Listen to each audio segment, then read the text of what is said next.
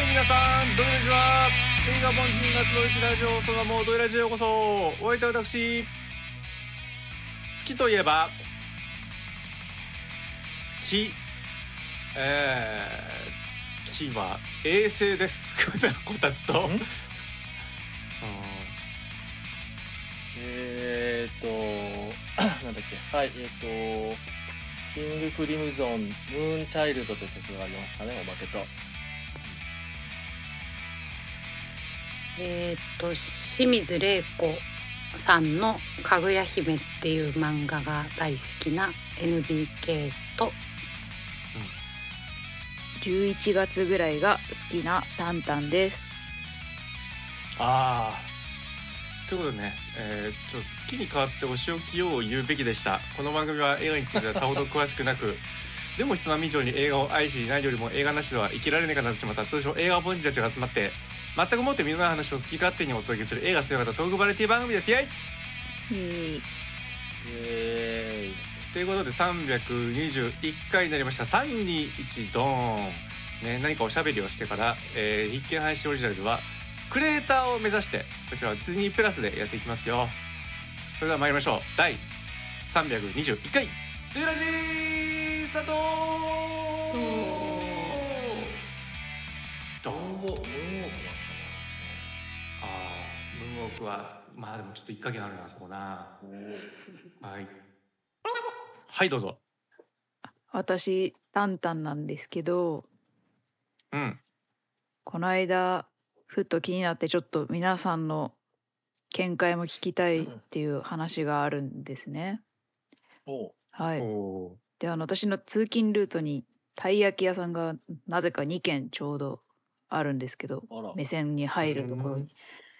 でうん。まあ別にたい焼きを買え買って帰ったことは一度もないんですけどなんか時々そのたい焼き屋さんの近くを通ると「泳げたい焼きくん」っていう歌がなんか子供向けの歌があると思うんですけどそれがなんか流れていたことがあってでなんかそれそれを聞いたからたい焼き屋さんを見ると「泳げたい焼きくん」のことを思い出すようになってでうんふっとこう歌詞を調べてみたら「えっ!」ってこう思ったことがあったのでちょっと今回議題として挙げさせていただきたくて。はい。皆さんちょっと歌詞をえ？そうなんですか、まあいいや。でちょっと歌詞を見ながらの方が分かりやすいかもしれないんですけどこう、うん。多分入ってますね頭に。あ本当ですか？素晴らしい、うん。あの主語が僕ら最初だけ僕らで後が僕なんですけど。うん。でえじゃあこの僕は何なのかなみたいなのを歌詞からちょっと考えてて最初に「毎日毎日僕らは鉄板の上で焼かれてうんざりしてる」って言ってるってことは毎日焼かれてるんだから僕らって生地のことじゃないですか。あの液体のなんかいろんな卵とか いろいろ混ぜ混ぜした生地が僕僕ら、うん。僕の集合体である。それが生地まあまあ一回受け入れましょう。はい、でうん。その後僕がお店のおじさんと喧嘩して海に飛び込んだって言ってるってことはうん。生地のまま生地がおじさんと喧嘩して生地のまま海に飛び込んだって私は理解したんですけどでもなんかその後その海の中の海の中泳いでるよとかうん。なんかそういう話をずっとしてるからうん。これは生地じゃなくてうん。たい焼きとしてこう完成されたことものが僕っていう話なのかなと思ってなんかすごい矛盾をしてるなって思ったんですけどなんか皆さんどういう風に解釈してます？この歌。ちょっと待ってその矛盾もピンとこないぐらい話が入ってこなかったです。なだ何を？ってだって。どういうこと？どういうこと？毎日僕らは鉄板の上で焼かれてるんだから僕らは液体じゃないですか、毎日焼かれてるんだから。もう僕うん。僕らといううんところからもうたい焼きの集合体だと私はうん、思ってました、そうだと思います。あのもうたい焼きを指してる言葉だと思いますよ。あそうなんですかそこから一匹だけ抜け出したんで僕だと思ってました。多分ね、いやそんな風に捉えてる人多分全国に一人だと思いますよ。液体 って、えいやなんかシャボン玉ん飛んだ屋根まで飛んだを、うん。あ屋根が飛んだんだみたいに思ってる人いないのと 同様それに。はならないけど。こう僕らを、えっ、と液体だから生地なんだなとか思ってる人多分ねいないよ。これたい焼きの歌だと思って聞いてるからもうそもあそうそもですか。僕らはいや毎日焼かれて嫌になっちゃうなもう。全然たい焼きじゃんっていう。だからあの出来上がった子にうん。意識があるわけじゃなくて、もう常に焼かれて新しいのが出てきてもそれは同じ同じ時間あの人格なんだなみたいなね。ぐらいですよね。うーんアンパンマンの顔みたいなもんで、あそうそうそう。アンパンマンの顔が全部アンパンマンだって思ってるのと同じ。なるほど。あの鉄板で生まれてるたい焼きは全部どこ行ったってたい焼きだと思ってるから僕らも僕も全く同じなんじゃないですか？うーん。あの「ウィー」って言ってるのとずっと一緒みたいな。えー、なんかしっくりこないけどまあそう。で問題はどどこにあるんですか？問題は。えいやだからこの歌の歌詞おかしいなって思ったからみんなに共有したんですけど誰にも共感が得られなくて悲しいんです。僕がたい焼き焼かれた焼かれた完成品のたこあたこ焼きじゃないや。たい焼きであることはわかっそこはすごく分かっててただ僕らの解釈が私の中では記事だったから な何？みたいな。だから多分ですよね、はい。その焼かれてっていうのが、うん。あの焼かれてがキーかなと思ったのは、うん。だからえっと完成するまでの状態を焼かれているって思うから、うんうん。あのたい焼きになる前が焼かれてる状態で焼かれてって、その前の状態で僕らって言ってるっていう解釈ですよね。そうそんな感じです。はい。だけどあのー他の人とかはもうあの僕らっていうことの言葉で、あのー認証ついてるから、うん。もうある一定の何かえっ、とえーなんだこ答えって言い方変だな。なんかねえっと状態になっているイメージから入るからあのいもう記事というよりはもうその時点で僕らがや僕らにフォーカスしてるから最初から鉄板の上でうん。えー、とたい焼きできてるやつがい一緒いっぱい並んでてっていうところに行くからここの意識の差がだからどこの言葉にあの重点を置くかでうん。なんか変わるような気がしましたね、うん。今話してるとそう。ですね。自我が出来上がるのが子になってからかなみたいな。おーなるほど。たい焼きの形になってから僕らと僕って言ってるまだ液体の時時に僕らなんてのは存在しえないっていう意見ですそうね。生地も生地も焼いた後も含めた、こう概念としてのたい焼きっていうまず意識がはあはあはあ。あもうたい焼きになることが決まっている。を混ぜ混ぜしている状態だと、それは混然一体としてるわけですよね。あのうん。うん。うん。たい焼きあの保管計画だけですうん。うん。うん。関計画。たたい焼きというこう意識の集合体がこう、うん。あの、うん。型にはめられて焼かれることによってこの意思を持つわけです。うん。うん。でこの意思を持ったつまりあのこうリンゴを食べてしまったことでうんあのうん。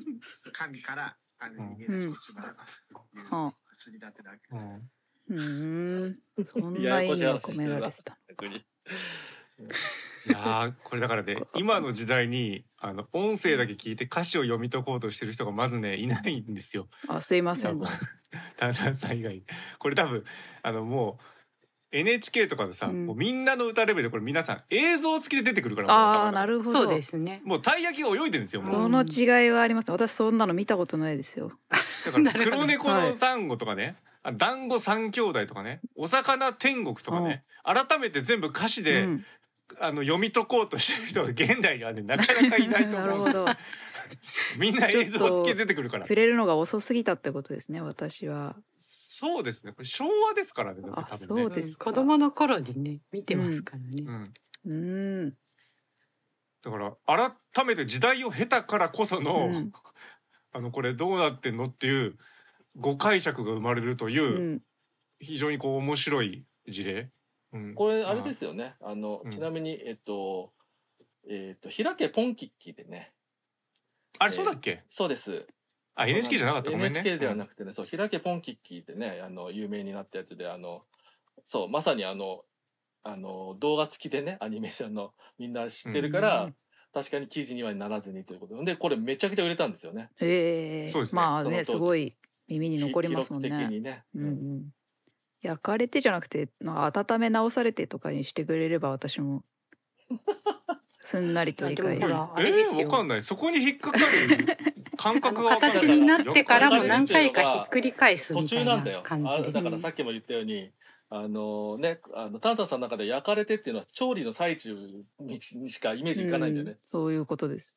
だから、うん完成されたものをほ保温してるみたいな状態であることが分かれば僕らは間違いなくたい焼き完成品のたい焼きなんですけどね焼かれてってことはまだ完成してないんだから生地じゃん解釈です。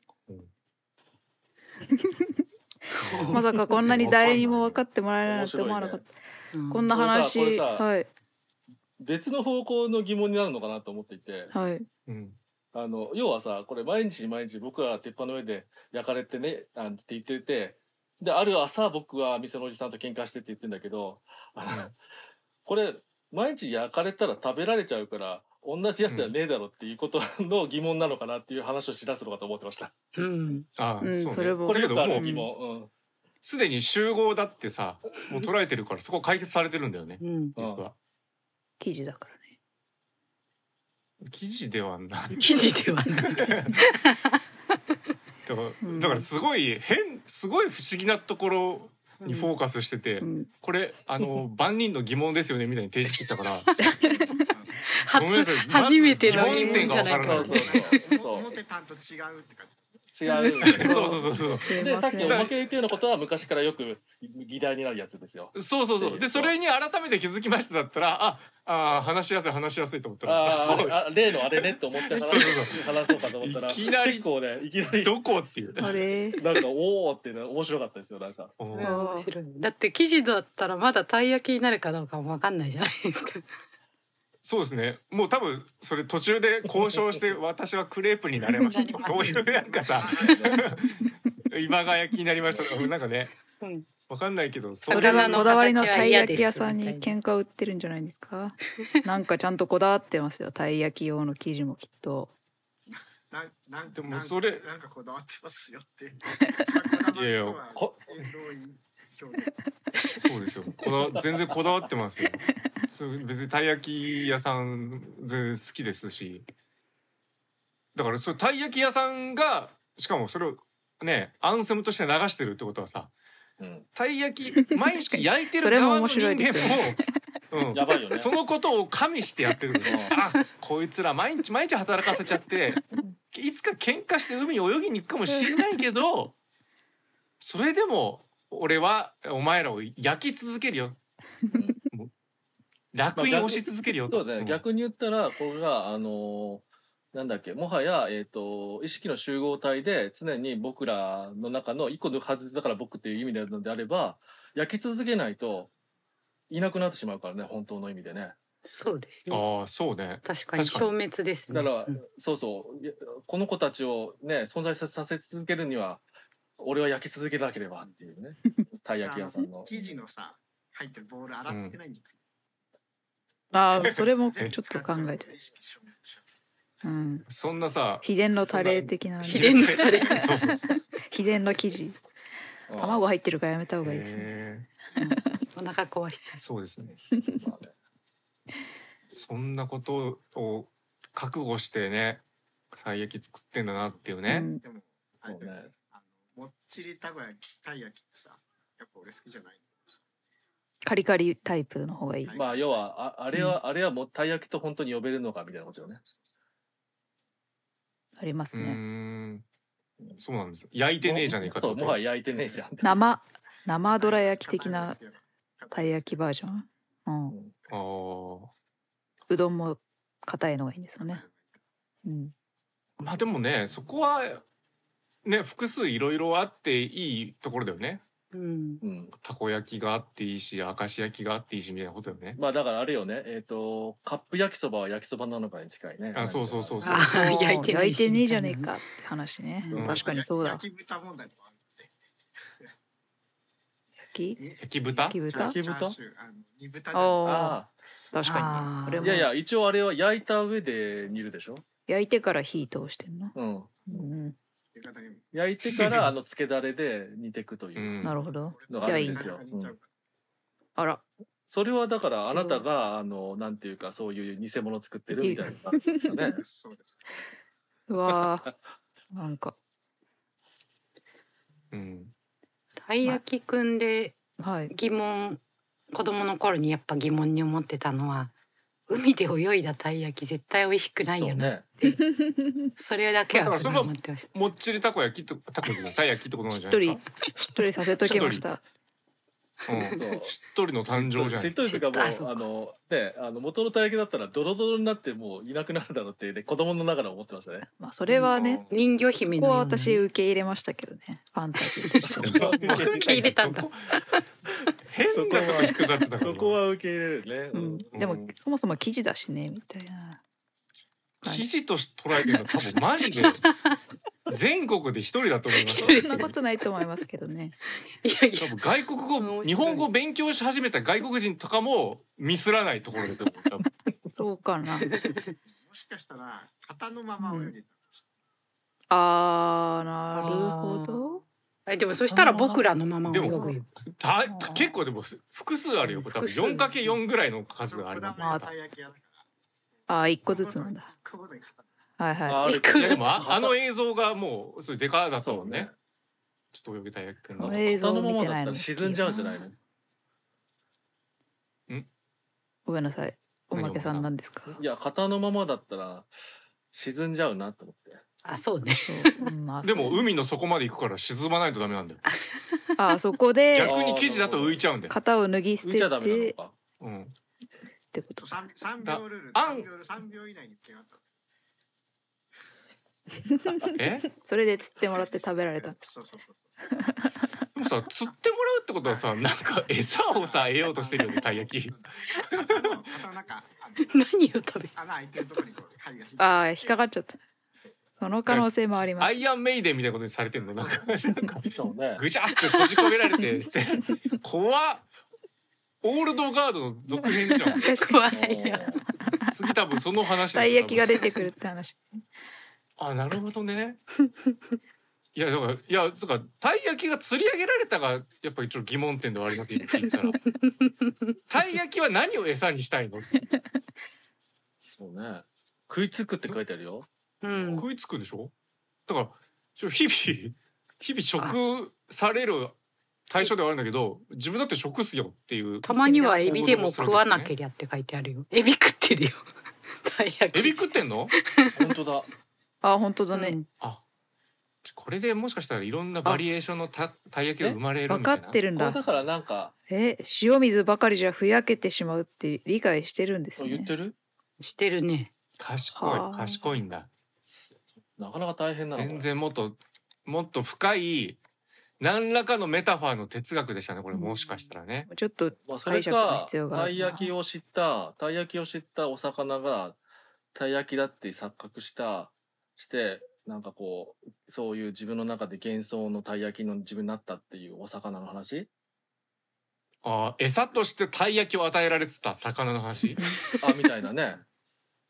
怖い。もしくは生地の中にうん。カリカリ感を出すためにうん。添加物が山盛りになってて、うそんんなに短時間でふやけないようになってうわマクドナルドのやつみたいな。うん陰謀論みたいになってきて。カゴメカゴメみたいになってきて。そういうことか。それをお店で流してるってやばくないですか？おかしい いやこれやどういうつもりでやってんだっていう。何の洗脳させ当店のられそうになってんだ。ねおじさんとここに喧嘩してっていうところがもう告発してる感じがあるとああなるほどね。お前本当のこと言うぞ。抵抗してる。ね。自分の中に抵抗だ。うん。どんなものが低下されてるか。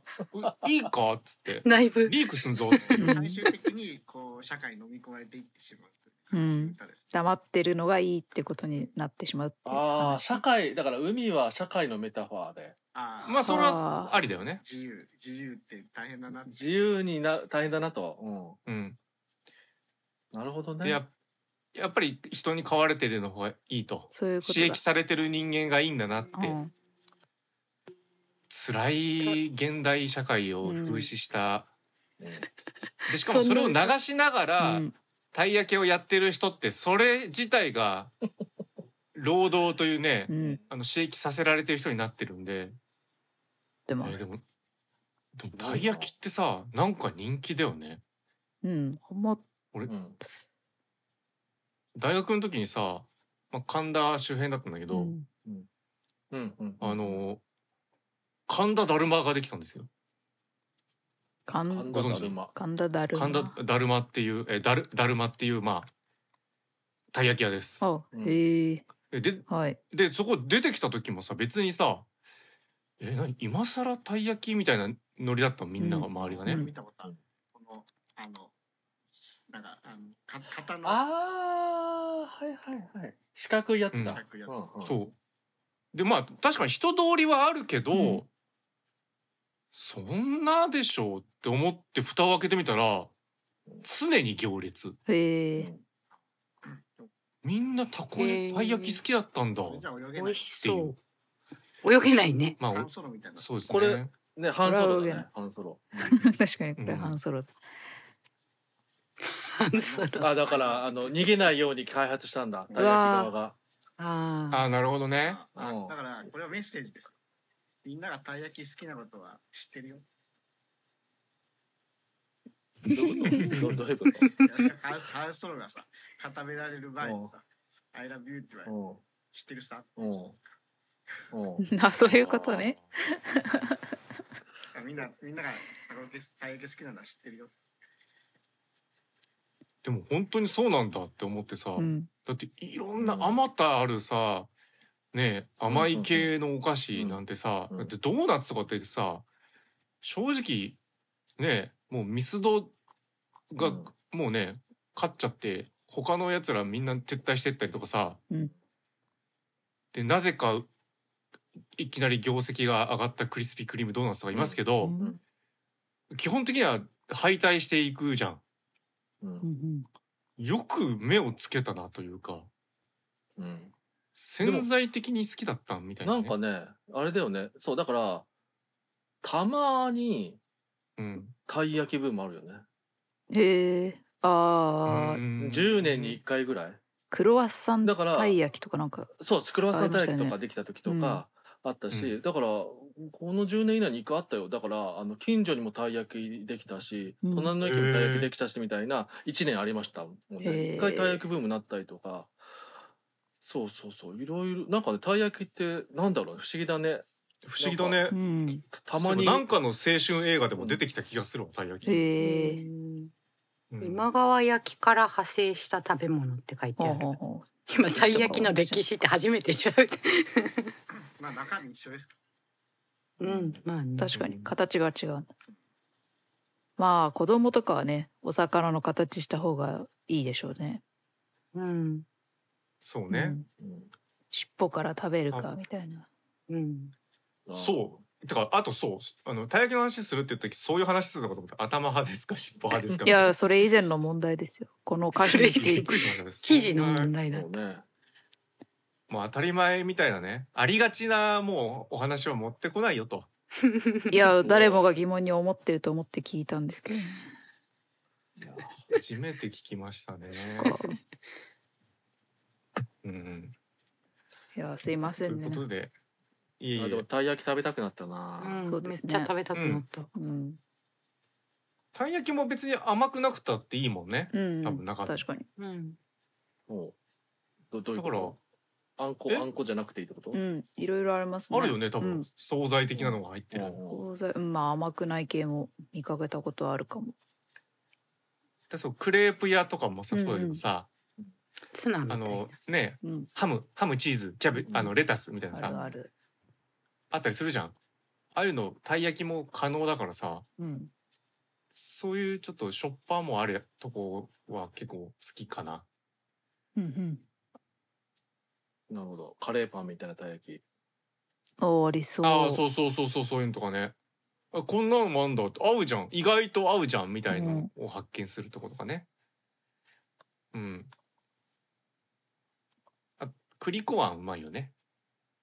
クリコアングリねコアンうちの近くにあるね、うん。たい焼き屋さん。で、あそうなんだ。美味しい。あそうなんだ、うん。そこ結構いろんな味種類ありますよね。うん。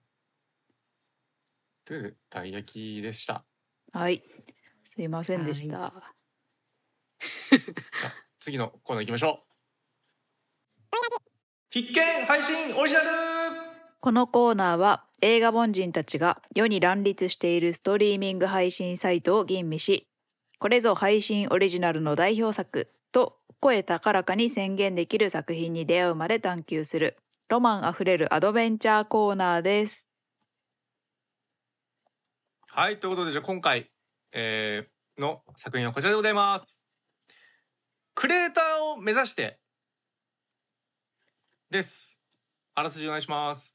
2023年アメリカ映画月の採掘コロニーで育ったケイレブは父親の死後月を永久に離れて他の惑星に移住することとなったその前に4人の友人らと伝説のクレーターを散策する旅を計画するがというお話ですはい、ということでじゃあテンション聞いていきましょう。こたつ。うーん、そうですね。まあラストは良かったです。おうん。ラストは良かった。おまけさん。えーっとラストは好みでしたうん。NVK さん。そうですね。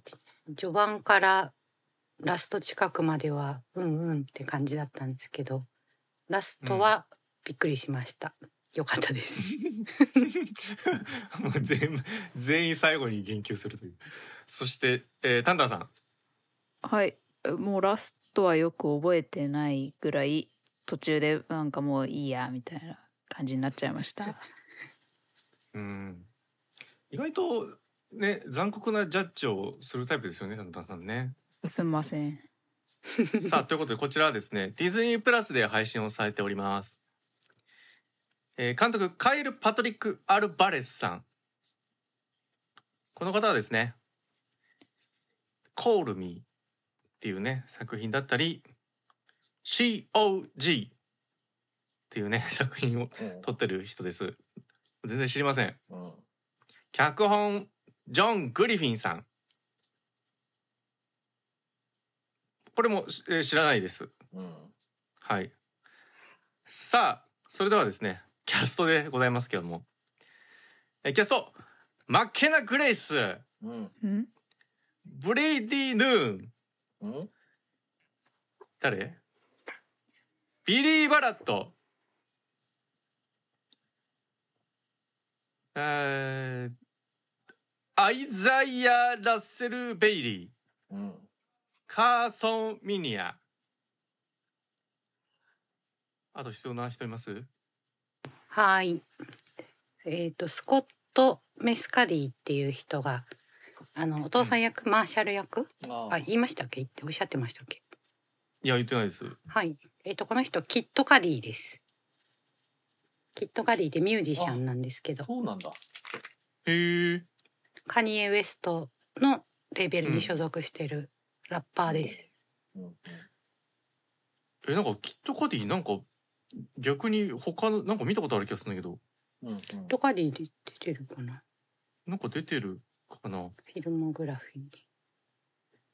結構出てるわ。う。うんんうん。結構出てますね。結構出てますね。うん。結構出てるです。はい。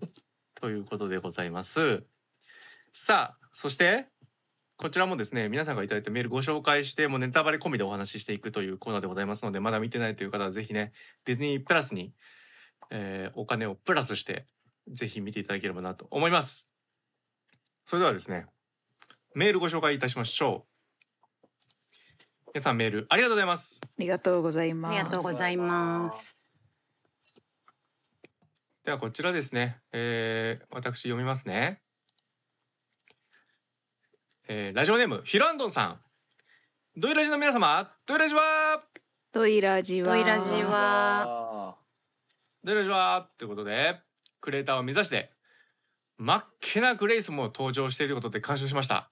本編ではこの2は何だろう？本編ではでいいかな、うん。本編では彼女が主演。というわけではありませんでしたが地球から月に来たばかりの上流階級の娘アディソン役としていい存在感を出していたと思いました。ストーリーはどうしようもないほど貧富の差がある月社会を舞台にそこで希望を失いそうになっている子どもたちが月面探査、えー探査車を、えー奪って冒険に出るちょっとスタンドバイミー的な展開でしたが、えー終盤に希望のある終わり方なのが良かったです。個人的に目を見張ったシーンは、えー中盤月面で酸素ボンベを使った飛行シーン。重力が小さいとこういうことができるんだと今まで月を舞台にした SF 作品で、えー見た記憶がないシーンでとても新鮮でした。一方で案内サウンド使って帰り大丈夫なの？と気になりましたがきっと彼らは月面生活が長いのであれくらいの遊びは日常茶飯事なのかなと見ている時は思っていました。結局アクシデントが起きて酸素不足になりましたのでやはり綿毛の至りだったのでしょうか。うん。そして終盤酸素不足の中助けを待っている描写から主人公ケイリブが目を覚ますと彼が行く予定だった惑星オメガに到着している時間の飛ばし方は結構ゾクッとしました。それから音声メッセージで、えー友人たちのその後を聞くシーンはそんなにうまくいくか？とツッコミ入れつつもあの日の出来事が彼らを動かすきっかけになったんだなと思いながら彼らの70年を、えー祝福したいと気持ちになりました。えーケイレブがアディソンの弟とベンチに座ってお姉さんのことを伝える場面は余韻が残るラストでした。特筆する点がそれほどあるわけではありませんでしたが子供向け SF 作品として希望あるメッセージが伝わる作品だったと思いました。ということでえメールありがとうございます。ありがとうございます。やっぱラストだねこの作品は。うん。うん。うん。ということで平野さんももうおっしゃっていただいているところですよね。もうあのーメールのねもう半分は最後の話ですからそして終盤っていうところからね、うん、酸素不足をなんか助けを待っている描写からケイレブが目を覚ますといきなりこう時間飛ばし方。これもうラストですから。あここが皆さん良かったポイントなんですね。そうですね。なるほど。このラストは見たことない、そうですね。あとその直前からみんながもう、うん死んでしまうみたいな、あれは結構びっくりしましたね。うん普通だったらあの助けに来たのが助けに来てガチャみたいなところでとかならわかるんですけど、そうね、うん、ここなかなか面白いとこだよね。そうですよね。ここを特筆すべきシーンですよ。うん、うんうん。なのでまあここがいいからうん、まあいいかなっていう気もします。そうです。なるほど、うん。そうね。うん、うん。まあ助けに来た描写は一応直接は入ってはいたけどうん。おそう声だけだったから、うん、ねそうそうそうそう。普通だったらちゃんと助け出すとこまでやってとかだったらわかるんですけどねって。そうそうそう。今まで見たことなくてハッとしましたあれも。そうね、うん。でもそう考えるとでもこれも後半の話ばっかしてすぐ終わりそうな話になってなっちゃいますけど、はい。そう考えるとって感じもありますよねだからね。どういうことですか？だからやっぱりそう考えるとあのー天国かなみたいな。あーそっち？あまあ。あね全然あるねそれ。そう。描写的にはそのふ含みを残しつつまあ傷踏みなのでそういうことではないとは思うけど、うんそれぐらいの幅が取れるような作りになってますねという。ああそうだだね。ふそうだ普通に考えたらそうだね。成功するかわかんないですもんね。うんえ？待って普通に考えたらそうだね。うんいやそうなんだよ。俺うわこれちょっと待ってごめんなさい怖い話ですこれ。いやいやいや。これいやでもこれそうだよって今思いましたわ。えー、なんかそういえばおかしいもんこれ。だって教育もされていない人ちょいいやこれ最後になるからちょっともうちょっとね、手前からお話しして今ちょっと鳥肌立ってきちゃった。うん。ごめんなさい、それ、あの、ふもう、いつもの私だったら、なんか真っ先に考えそうなのに、うん全然考えてなかったと思って、今びっくりしちゃった。ということでね、えークレーターをめざして、うんはい。どうでした皆さん？いやー全然無理でしたね全然無理でした。無理？もううん無理でしたね、バックトゥーザフューチャー見てる時みたいなほう感覚イライライライそうラですか。どの辺が？いやー、なんかもうちょっと子供たちが幼ければ、まあまあしょうがないよねみわかんないよねみたいな感じで見れるんですけど結構大人じゃないですか。うん。うん。あなんかいやもうちょっともうちょっとなんかコミュニケーションの仕方とか考えたらみたいななんかもうそういう感じになって酸素ボンベもいやそんなやってる場合じゃないってわかるでしょみたいなもうアディソンのツッコミももっともでいやアディソンがいるからなんとかなるかなと思ったけど結局アディソンも遊びに入っちゃったからああもうもうダメだ私この人たちみたいな感じになって。もう全然うんシャットアウトですね、申し訳ないですけどなるほどね。うんバックトゥザフューチャーっぽさみたいなのをちょっと、あの、うん。ちょ重複しかねるんですが、ドタバタ系っていうと代表格みたいな感じで私は出しちゃうから。ちょっとね、ごめんなさい、そこはちょっと毎回訂正していきたいんですけど全く違うと。わかりました、ええ。じゃあなんか系、はい。それに対して逆にイライラするかもしれない。ああのもう出さないでドタバタ系ですはい。まあこのドタバタは確かにあのー苛立ちがあってもしょうがないかなと思います。でこの幼さみたいのはまあ彼ら教育されてないみたいなところもあるから、そうね。それは説得力はあるかなとは思うんですね。ただまあそんなことどうでもいいっていう感じはちょっとするっていうかね。いくつぐらいで見るかっていうのもだからあれだね確かにね。うん。いやなんていうか、うん。ここ、この映画の舞台すごい未来じゃないですか。2254年だっけ。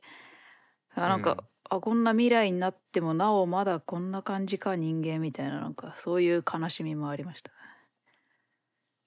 うん。っていうのもあるかな。でもこれ多分そういう悲しみ設定だよね多分。うんうん悲しみです、これだって要はさあのカイジの地下労働施設みたいなもんですから。ちょっとその例えもわかんないけどそういう場所があるんですね。要はこれあの鉱山で何かを採掘するっていう働かされるためだけに暮らしてる人たちがいるっていう世界ですよ。労働者階級でその中がまだいるってことですもんね。もう機械に任せて。労働者階級より下ですよ。うん。地球知らねえっていうレベルだからものすごく下の下がだからこれはゆ夢がどうこうとかじゃなくてもうあの流刑みたいなもんですよね。んうん飛ばされちゃってるってことですよもう本当に。うんうんうんうんでしかもオメガとかいうよくわかんねえところ。を、あの確かなものとして見せる描写が実は何もなくて、うんそうですねうん確かに。これってだからあの必要なくなったら、まあ、乳母捨てというか口減らしのために理由つけて「あなたいいところへ行けるんですよ」って言って送り込んでいる先にも見えるんですよ。ああなるほど。オメガ自体がってことね。オメガ自体がそんなもんねえよっていう。全然あり得るじゃないですか。うんうんうん。だってまずあの何あの月で、えー、とこれ開発せずにそのままあの廃墟になってますみたいな。はいはい 謎の。だから最初はオメガの前に、あの月でそうやってあのね過ごせるみたいなところも開発してたら、オメガが見つかっちゃったからそれはもう放棄しましたってなった感じで捨てられたモデルハウスみたいな、そうそうそう。ってことはね月月何って話じゃんもう。そうそうもはや何言ってるね、中継地点にしてんのか、まあ、何なのか分かんないけど、うん、まあ、ほぼほぼまあただの鉱山になっちゃってますね。そう。何の？ほぼほぼいらない、何のこうん、う何の材料を掘ってんですか？っていう描写ありましたっけ？鉱山となか言ったけど。ないかな。何を、これわかんないです。もううん。でもね超謎のこと言ってるんですよずっと。うん、鉱山にではねなんかこう採掘してる時の重力の変化がどうとか言ってて超意味わかんねえなっていうところなんだけど なんか多分めちゃくちゃ掘り進んでるんじゃないのっていうねうん。でごめんなさいちょっと SF 的な描写はねこれ全部そうですね。ゴミくずみたいな感じなんでちょっとなんかねそう思うしかないですね。うん。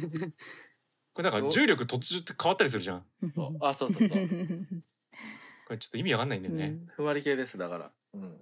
そうだからちょっと全部夢っていう可能性もあるねそっか。そうですね。全部夢か。まあ全部夢であるならばあんな破天荒な行動するのもまあすごく納得いきますね。夢ならね。うんそうだからなんかこれすごく、うんすごく悲しい、うんあのサッカーパンチって何でしたっけ？エンジェルウォーズ？うん。みたいな話の可能性全然あるよねお。なるほど。だって元地球の人がマッケナ・グレースだけどうん。ここ月に来る理由ある？そうね。だってじゃあそれってってもうあれじゃん。もう一生流罪で飛ばされたみたいなのに近いじゃないですか。うん、なんかそう私もそういうこの月にはそういうなんか秘密があるんだろうなみたいな目線で最初見ててなんかあの最初にケイレブが一緒にチョコをあげるよみたいな感じで言ってくる女の人もなんか裏ありそうだからこの陰謀をこの子供たちが紐解いていく話に違いないみたいな感じですごい期待値上げてみちゃったからなんかそこも落差もあったかもしれないですね。これだから恐ろしい話を脱臭したことで、うん。なんとなく子供系の作品だよって見せるタイプの、えー残酷作品ですよ。これいや子供向け作品ってそういうのにすげえあるんですよあ。そうですか。ああまあ確かにありそう。そう子供向けレーベルとかで出てくるうんミステリー作家が作った、まあ、うん例えばおついちの銃とチョコレートとか、うんえーあのー何ですか、えっとマヤさんのあのなんか神様のなんちゃらみたいなやつとか子供向け作品として言って子供向けに読ませるのに一生トラウマが残るような作品を作ったりするんですよ 意味がわかるとみたいな、はいはい。のタイプである可能性は非常に高いですよこれ。泳げたい焼きくんみたいな話ですね。意味がわかると。あの結構ね、うん。酸素ボンベで楽しいってやってるところだけ見ると、子供が見て楽しいってなりますけど夢はない作品ですよ結構。うん。夢はないですよね、うん。てかこれが夢だからこそそんな変な描写になってるのかもしれないよね、まず月の表面で何か、えー、と住まいを作ったり、えっ、とこれ何何でしたっけ？あのウーバーイーツじゃなくてえローバーじゃローロバー。ーバーでしたっけ？ローローバー。ローバーとかね乗ってる時は、えー重力がなんか、うん。うん。そう地球と同じ感じになってるとか うんローバー内で酸この感じ素があるっていうのも謎な。ね。そうこれ面白かった うねん。いやこれ面白いシーン来たなと思った。だからこれさ子供が考えてる空想上だからっていうんだったらうん。全部納得できるんですよ。例えばさあの私あのじゅ呪文字の斧のシーンが非常に好きなんですけど、まあ、斧斧ギャグ。このギャグ。呪文字でですね、うん。あの子供にてかその、えー、とアラン・パトリッシュ役の人アラン・パリッシュか。あえっと役の人誰だっけ？ロビン・ウィリアムズか。ロジうん。ロビン・ウィリアムズが一緒にねあのゲームに参加してるあの子供にね「あもう自分動けなくなっちゃったから俺を助けてくれ」と「今雲に襲われそうだ」と「斧を取ってきてくれ」とその斧は物置小屋にあると。で分かったって子供が走っていくわけですよ。でえっ、とこう物置小屋行ったんだけど鍵閉まってると「やばい斧が手に入んないえっ、とどうしようあそうだこの今近くにある斧使ってこの小屋開けよう」って バーンバーンって斧で小屋をぶっ壊そうとするわけ。そしたら途中で気づくわけ。ああれ？これ手に持ってんの斧じゃん。あじゃあこれでも行こうっつって戻るってシーンがあるの。うんこれに気づかないみたいなシーンがあって、うん。の酸素ない酸素ないって言ってねあのなんかあのモデルハウスみたいなとこ行ってうん。あこれあのヘルメット外せるよってじゃああの酸素探そう。ごめんなさい。あの酸素見してます今。っていう見つかってます。まあまあそれはあのねローバーに持っていく酸素を探そうっていうことでもあるからいやそれそうだけど、うんあるっていうことがもう確定したシーンじゃん、うん。要は。うん設何備室へらかの酸素を発生するものだったりがうん。もうすでにあるんだから。生命維持装置を壊しちゃダメみたいな感じのやつだからあれかな。そうそうそう。うん。だからそう生命維持装置みたいな発想も、子供の発想みたいなさ。そう。これはあるぞ。その話、おーですね。おかしい。全部おかしい、うん。だってそんな生命維持何酸素発生してんの？植物いやとか使ってわかんない。なんかよくわかんない。化学反応で生み出してる。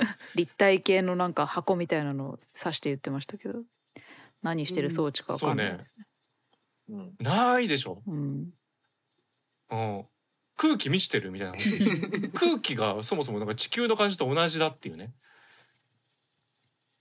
でなんか自由にドアとか開けたりしてじゃしてんじゃん、うん。うんなんかロローバが出てきてウィーって開けてうん。何の仕切りもなそくう。気になりました。空気あったらもう一瞬で逃げてますよ 全部。即即外みたいな。あんなゆっくり。減圧的なのないんだ。みたいなうんそう。減圧でもやばいし。おかしいですだからこれ全部描写が。普通じゃない。子供のやっぱりあの幼稚な発想で出来上がった冒険譚みたいな風に見ると、ふんわりしてるとそうです、そうこのふんわりさは納得できるじゃないですか。SF っていうのは全てふんわりの略かみたいなね、うん、ひどいなそれ。ひどいよ。藤子 F 上でも少し不思議とか言ってくれてましたよ、うん。うん。そんなそれはちょっと SF じゃないんじゃないですか？でこの映画の SF の略はねみたいな、うんすごくふんわり。子供向けすごくふんわり作品。みはあ。たいなね、はい。だと思ったら実は、うん、うん、衝撃的なえー、ファ！トラウマ作品ね、うん、衝撃的なファトラウマ作品の略。ちょっとごめんなさい、パーが入んなかった。パから始まんなかった、全然何も。これは、やばくない？だってそもそもそのマッケナ・グレイスのさ、うん、弟さんの話ってなんかありましたっけ？してた。離婚してうん。うん。そ片方の親と弟だけ。うお母さんとは、そうオメガに行っちゃったと。行っちゃっただから一生会えない怖くない？怖くない？だからなんで月に逆に来てん？何目的？なんか。え、怖くない？罪人じゃない？弟を殺しちゃったのは実は、みたいな。まあお父さんがなんかあれか科学者で、うんうん。うん。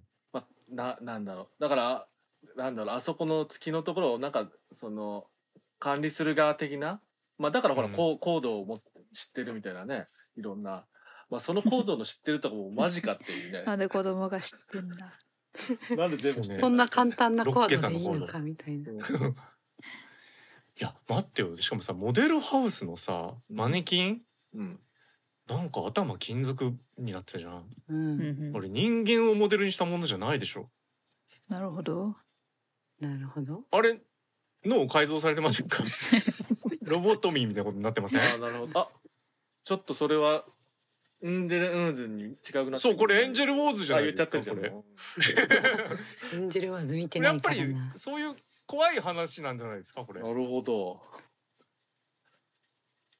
おお 勝手に解釈して勝手に怖がる我々。おおーー。ホラー作品でしたこれああ全然関係ないかもしれないけど、マッケナ・グレイスもなんかやたらにメイクが濃い気がしたんでね。すまつげ長ーっと思って見つめちゃいやっぱちょっましたとあれかねそうね。成長したな感がありますね。う、うん。ん。うん、そうね、うんもう子供じゃないなあって思っちゃった、ね。大人だなって。そうね。ちょっと大人には入りかけてるなと、うん。もうティーネイジャーだなみたいな感じはね。そうね。うん。してますね。でも、そうね、ちょっと前の、あ、ゴーストバスターズアゴーストバスターズフターライブの時なんか全然ちびっこみたいなね、うん。感じでね、あれでしたけど、こまあだからあれかな？成長期入ってぐんと伸びたみたいなのがあるのかね、このうん。1、2年、そうかも。ね。うん。もう一気に大人の顔になってましたねね。うん。そう。そうなんですよね。最初遠目で登場したシーン子供に見えなくてなんかすごいうん。画面の中心に来てるから絶対この子の話してるんだけど、いやでもこの子子供じゃないしなみたいな感じで 一生懸命探しちゃうぐらいそう、うん。大人っぽかった。うん。そうね。へえ。しかもなんかね心臓だかなんだかが弱くて薬をずっとマックスだ飲まなきゃいけないみたいな、うんあれですよね。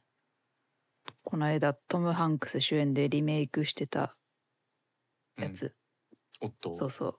がそういうの病気でしたね。まさに。心臓が大きすぎるっていう。うん。そうなんだね。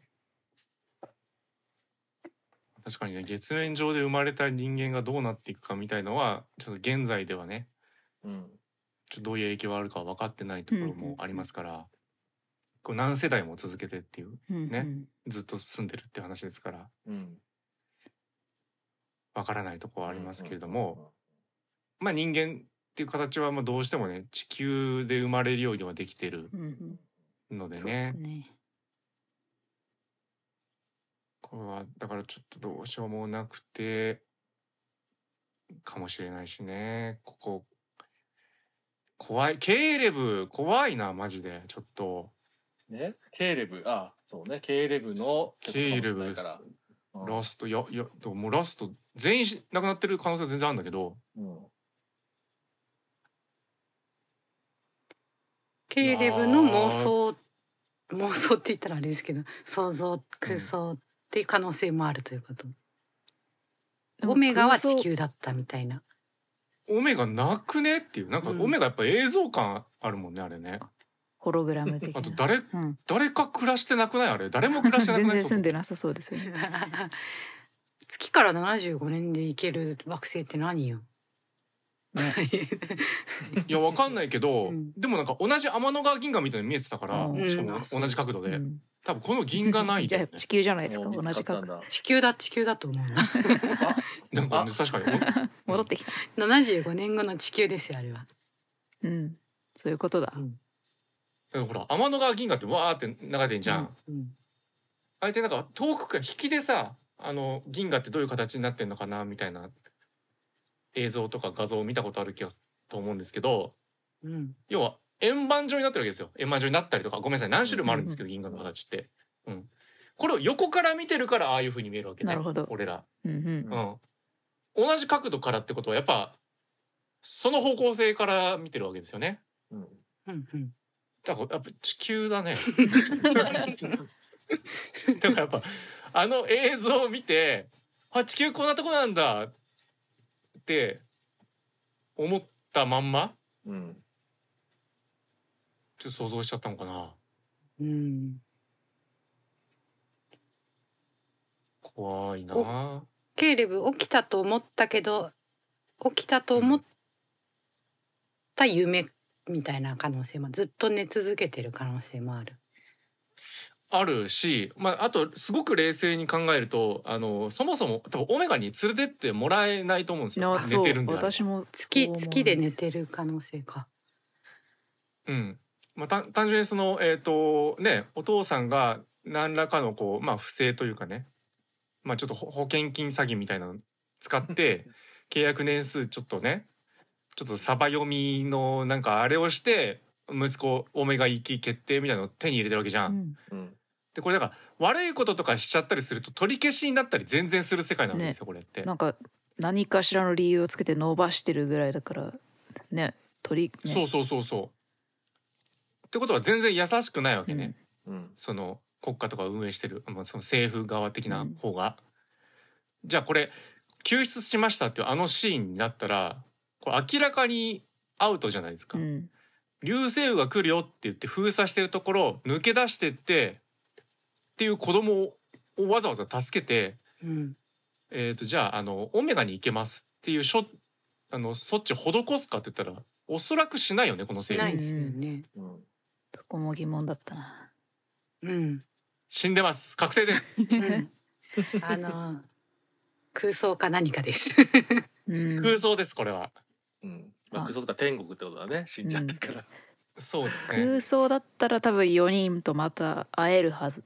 会えるっていう空想をしそうだから天国説が方が有力な気がしますね。うそうだね、ん、なるほど。じゃあ自分だけが子供のまんまで他のやつらは助かったんだ。ああおおいや怖いよえー、なんで助かったんだろう？わ違うこと考えちゃったよ。なんでうなんだ何？何？いや何？何？ーもう嫌なこと考えちゃったよ。ちょっと聞かせてくれみなさいおいじさん。やだからさうん。だからなんでケイデブはオメガ行くって言ってたかっつうとさうん。だからもう両親いないわけでさうん。だからもう使い道ないみたいなさとこがあるわけでさ。ああ他の人たちは他の人、あの友達はまだ親とかいてさ働いてるしさ、うん。っていう中でねいやーちょっといやーうわー考えたくない。考えたくない。口減らしだなやっぱ。考えたくない。だからケイレブも別に 一応は生きて戻った可能性もあるっていう。あーだからほら大変だこれ。じ人身売買的な感じにもなってくるのでは？養子に行くみたいな。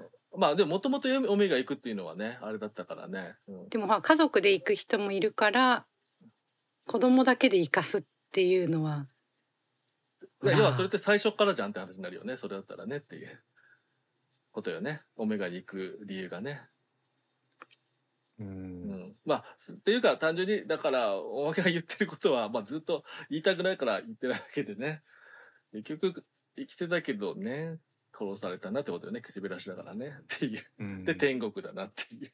ことのも出てくるねっていうね。あそこで全員生き返って戻ってもねみたいなね。うん。ななね。んなんなんでこんなに怖い想像をさせるような映画なんだ。いやでも本当にそうとしか思えなくなってきた私。俺田村由美の「セブンシーズ」がすごい好きなんですけど、ええそうそう。うん。うんセブンシーズのね竜宮城の話。うん。ね NBK さん読んでます？読んでます読んでます。これそうじゃないですか。そうですね。そうなんです要はよねねあの本当に食料とか尽きてきて。うん。でもう本当にあの地下施設の中のさとこうん。でちょっと社会を形成してるんですよ。本当に。数百人レベルで。うん。うん。であの少しずつ開発があの進んでるんでえっ、とじゃあ次何グループの方あのちょっとこっちの車両に行ってあの目的地ちょっと移りますんでみたいな。で移ってったらその先でどんどんどんどん人は減らされてってるっていう。うん。単純に我々はこのまんまもう衰退して絶滅していくしか道がないのでなるべく残った人間が少しでも生きながらえるように調整してってるってだけっていう超怖い結末がありますよね。うん。そんな感じじゃない？そんなあそこ。だって今月の開発とかもさもうコストかかるだけで何もやんないぐらいですから、うん。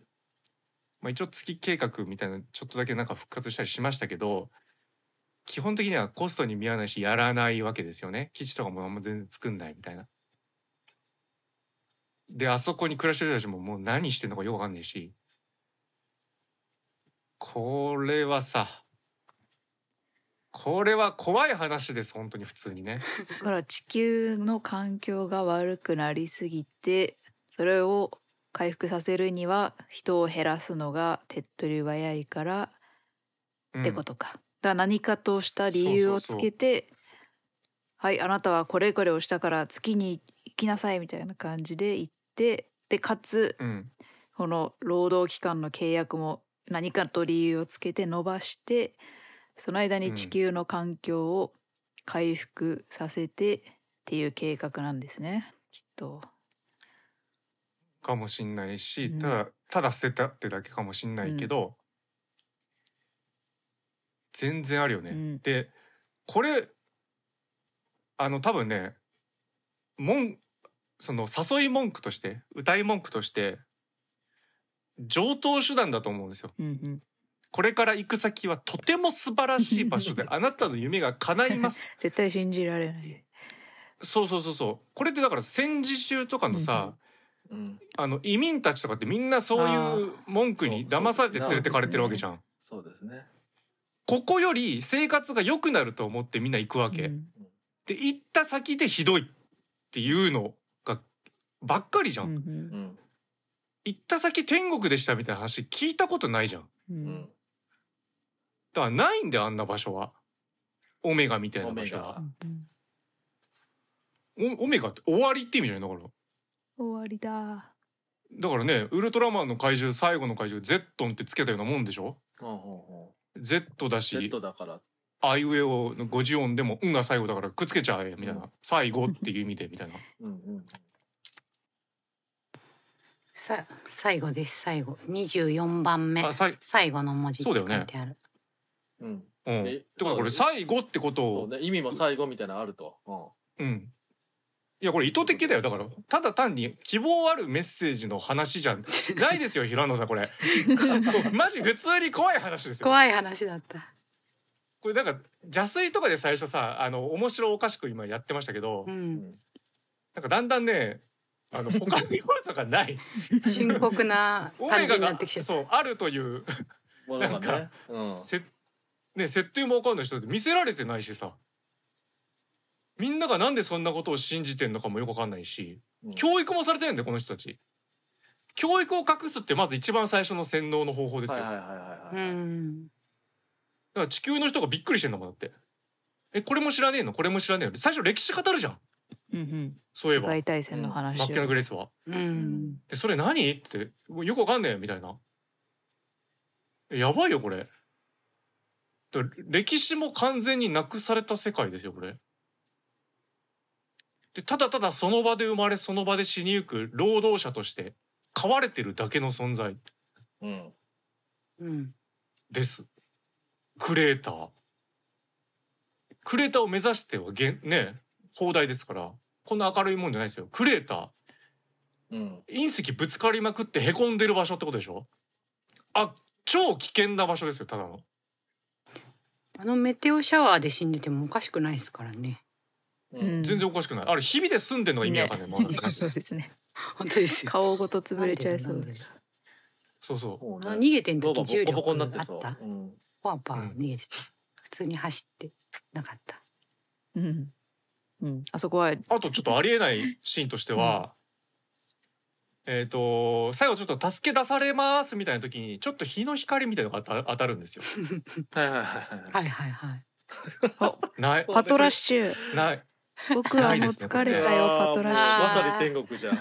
要は月月って地球時間の1日で来ないですから日の光うんだから要は月の満ち欠けが30日ぐらいで起こるってことはこれ30日間が1日なわけですよ。うんうん月の中であのペースで絶対に日が昇ってくることはないです。確かに。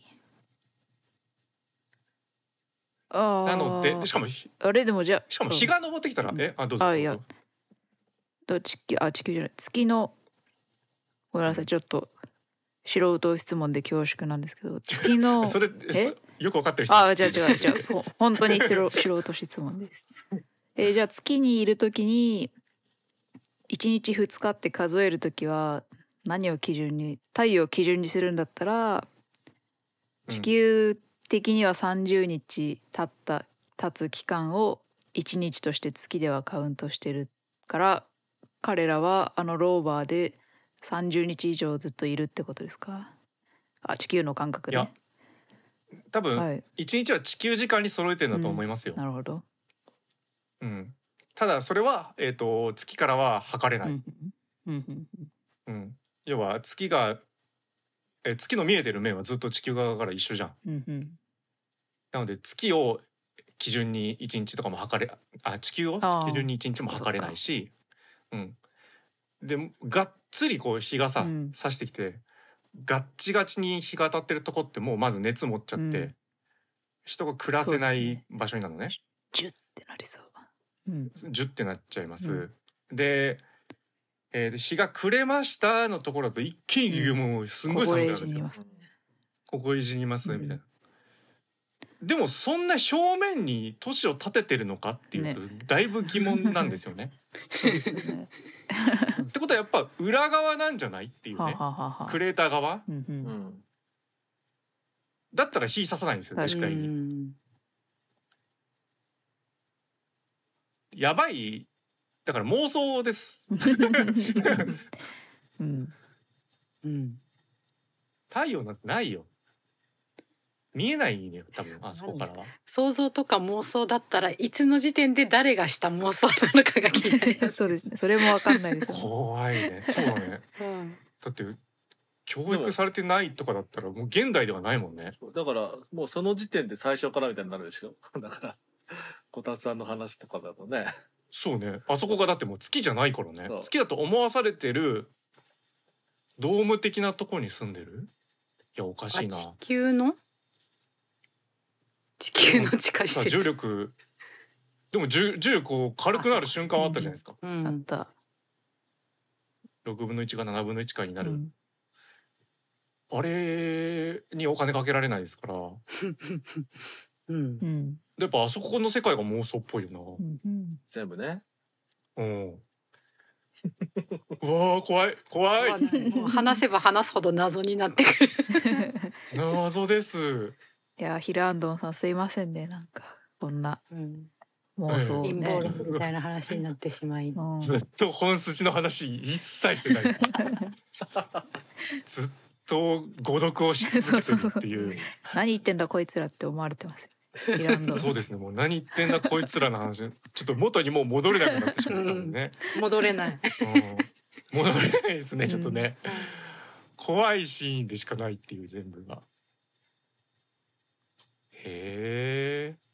どうねでも確かにそうだとしても本当にいつの時点の誰の妄想なの感はうん、ちょっとすごいから何らかの方法で月面生活が可能になった世界なのかな。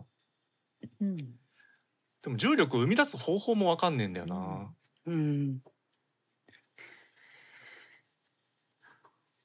多分 G がね、うん、同じになってますもんねに地球とそうですね。あのベースの中だとね基地のね。そうそうそ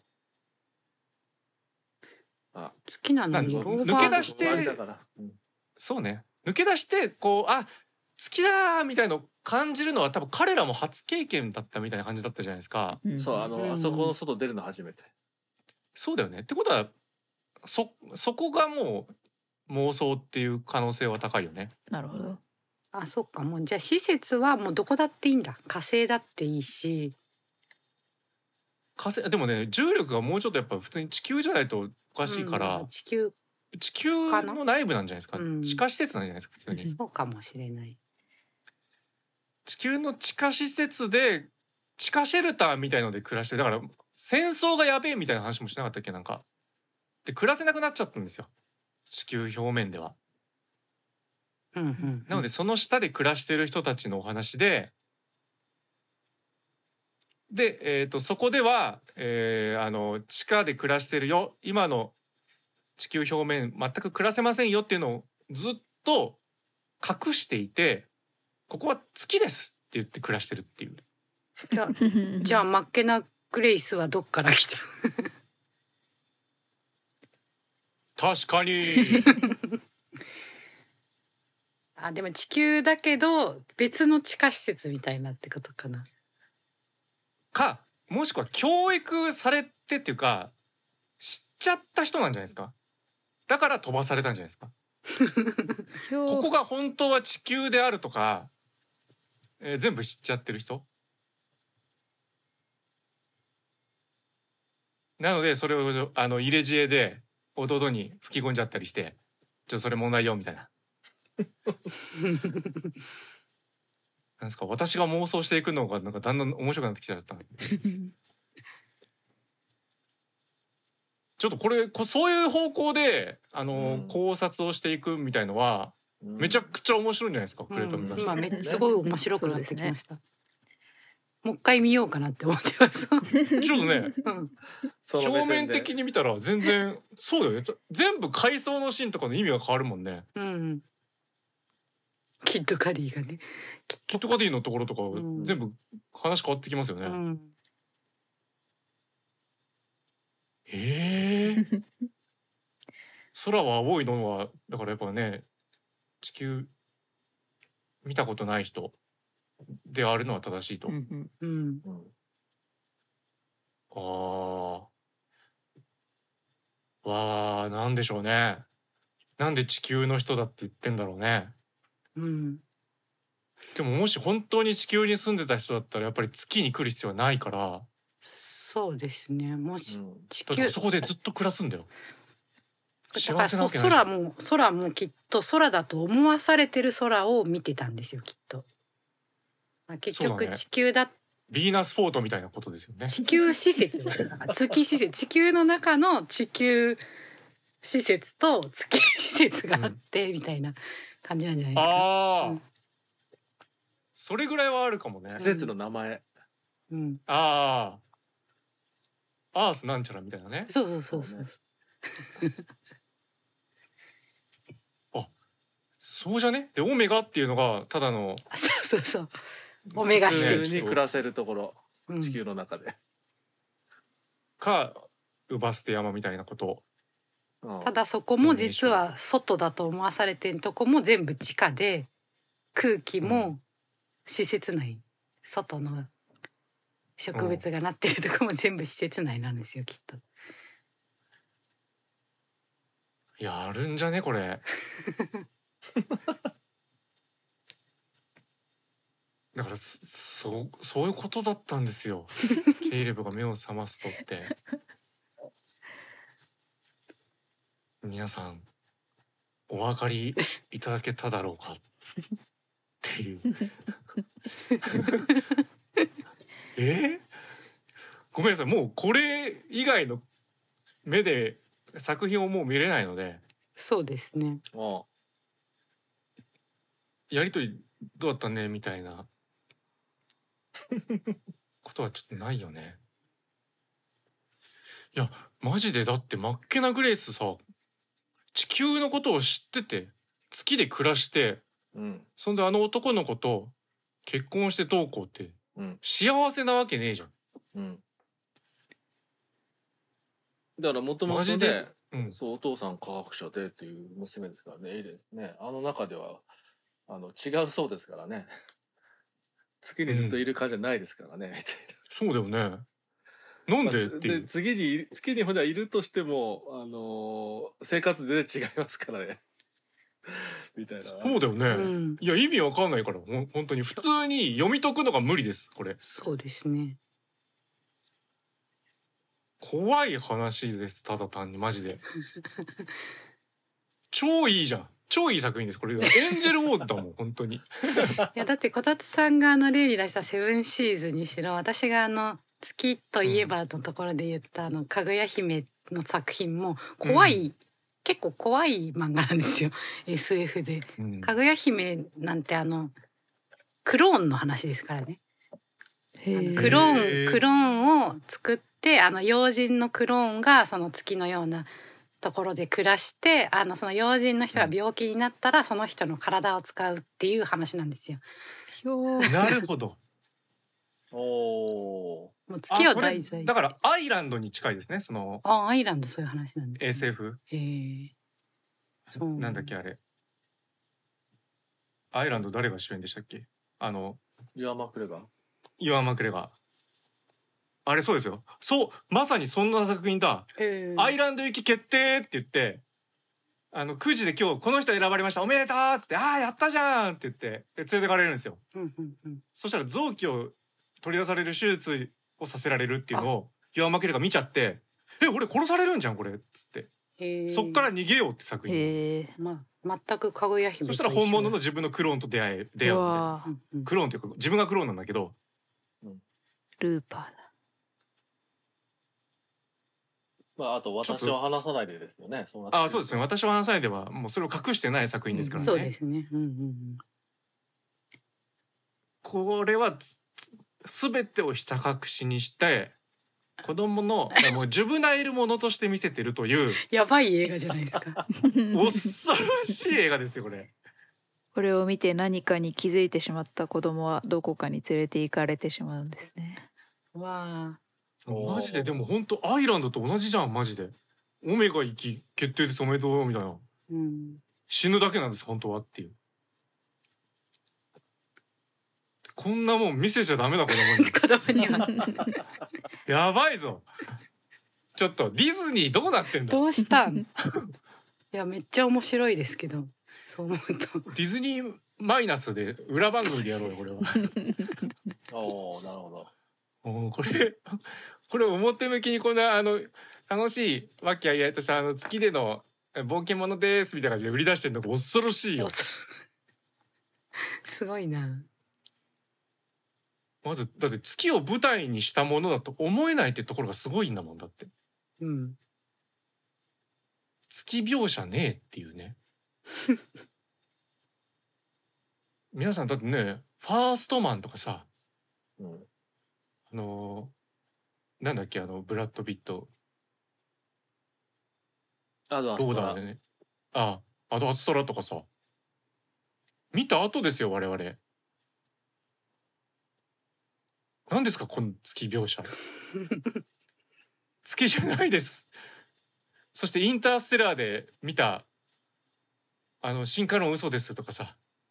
すべてのあの歴史とかが全然教えられてない子供ってあれってどういうことだったとかさ。考えたら、もう子供たちの無邪気な発言あれは全てのメッセージではないでしょうか我々は何も知らされていない隠されてずっとこの生き方を強いられてる。これってつまりどういうことなんでしょう？今年ベストじゃないですかこれ。そんなことない。かベストってことはないか。すごくふんわりな発言ですね。あー。はい。はい。ということで結構ハード大人向けハード SF、ハード SF ですね。やばいですね。えー解ディストピアハードデ SF ィ。ストピアハード SF ですよ。ジュブナイルじゃありません。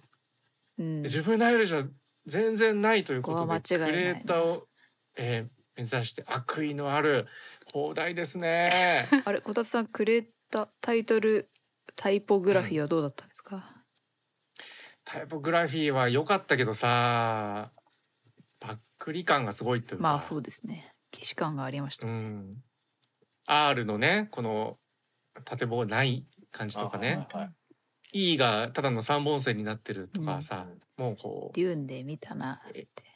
デューンでも見たしやっぱりもうエイリアンっぽさもあるし ね、うん、なんか最近テスラでテスラのねうん。会社のタイポグラフィーでも見たし、うんうん。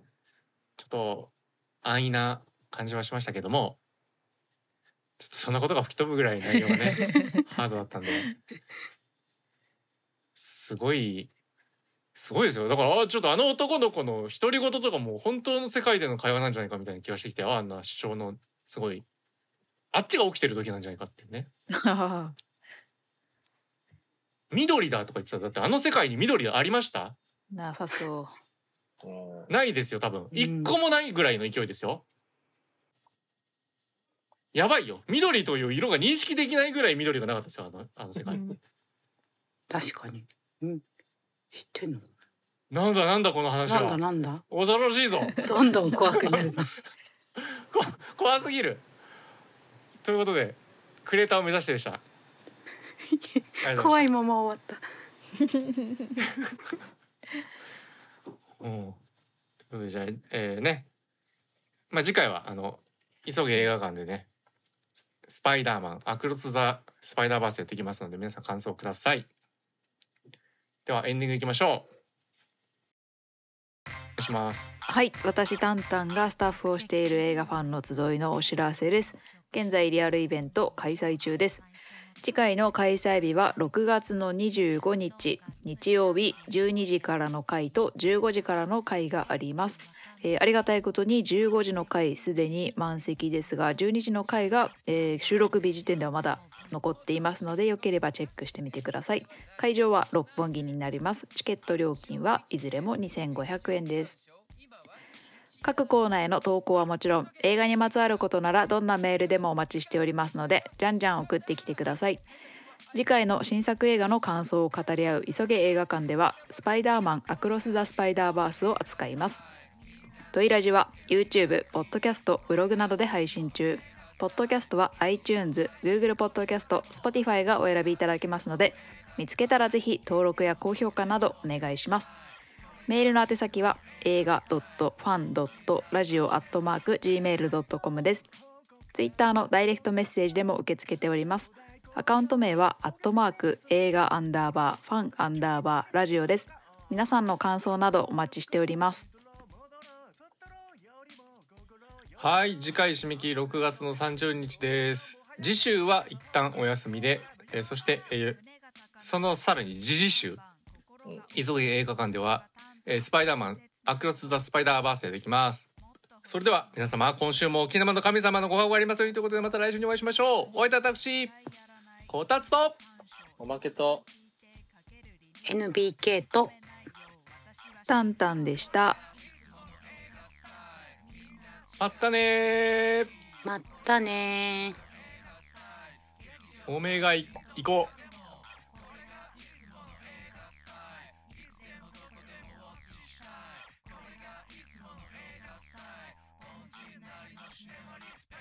映画行くなら平日昼間通勤通学犬間選ぶ座席は一番後ろ首も疲れず快適鑑賞。やっぱり気になるイギリス映画。しっかり聞きたいイギリス英語。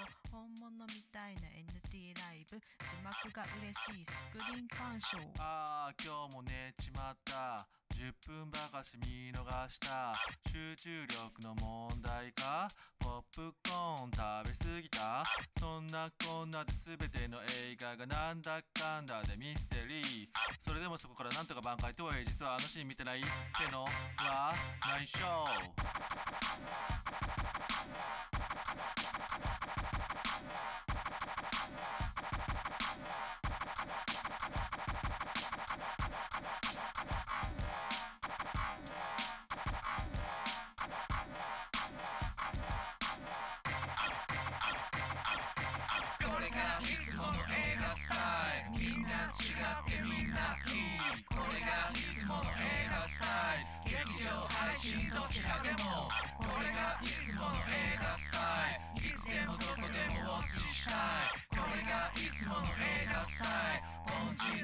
シネマリスペクトこれがいつもの映画スタイル。みんな違ってみんないい。これがいつもの映画スタイル。劇場配信どちらでもこれがいつもの映画スタイルいつでもどこでもウォッチしたい。これがいつもの映画スタイル。凡人なりのシネマリスペク。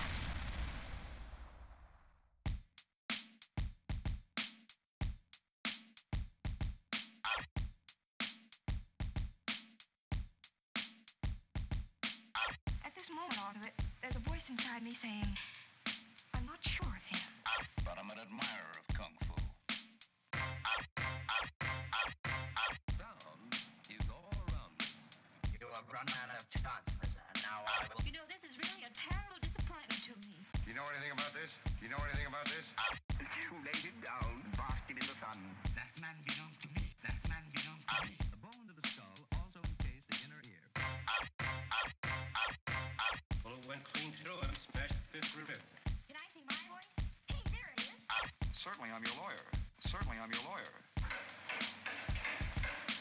I was asleep when you telephoned. I was asleep when you telephoned.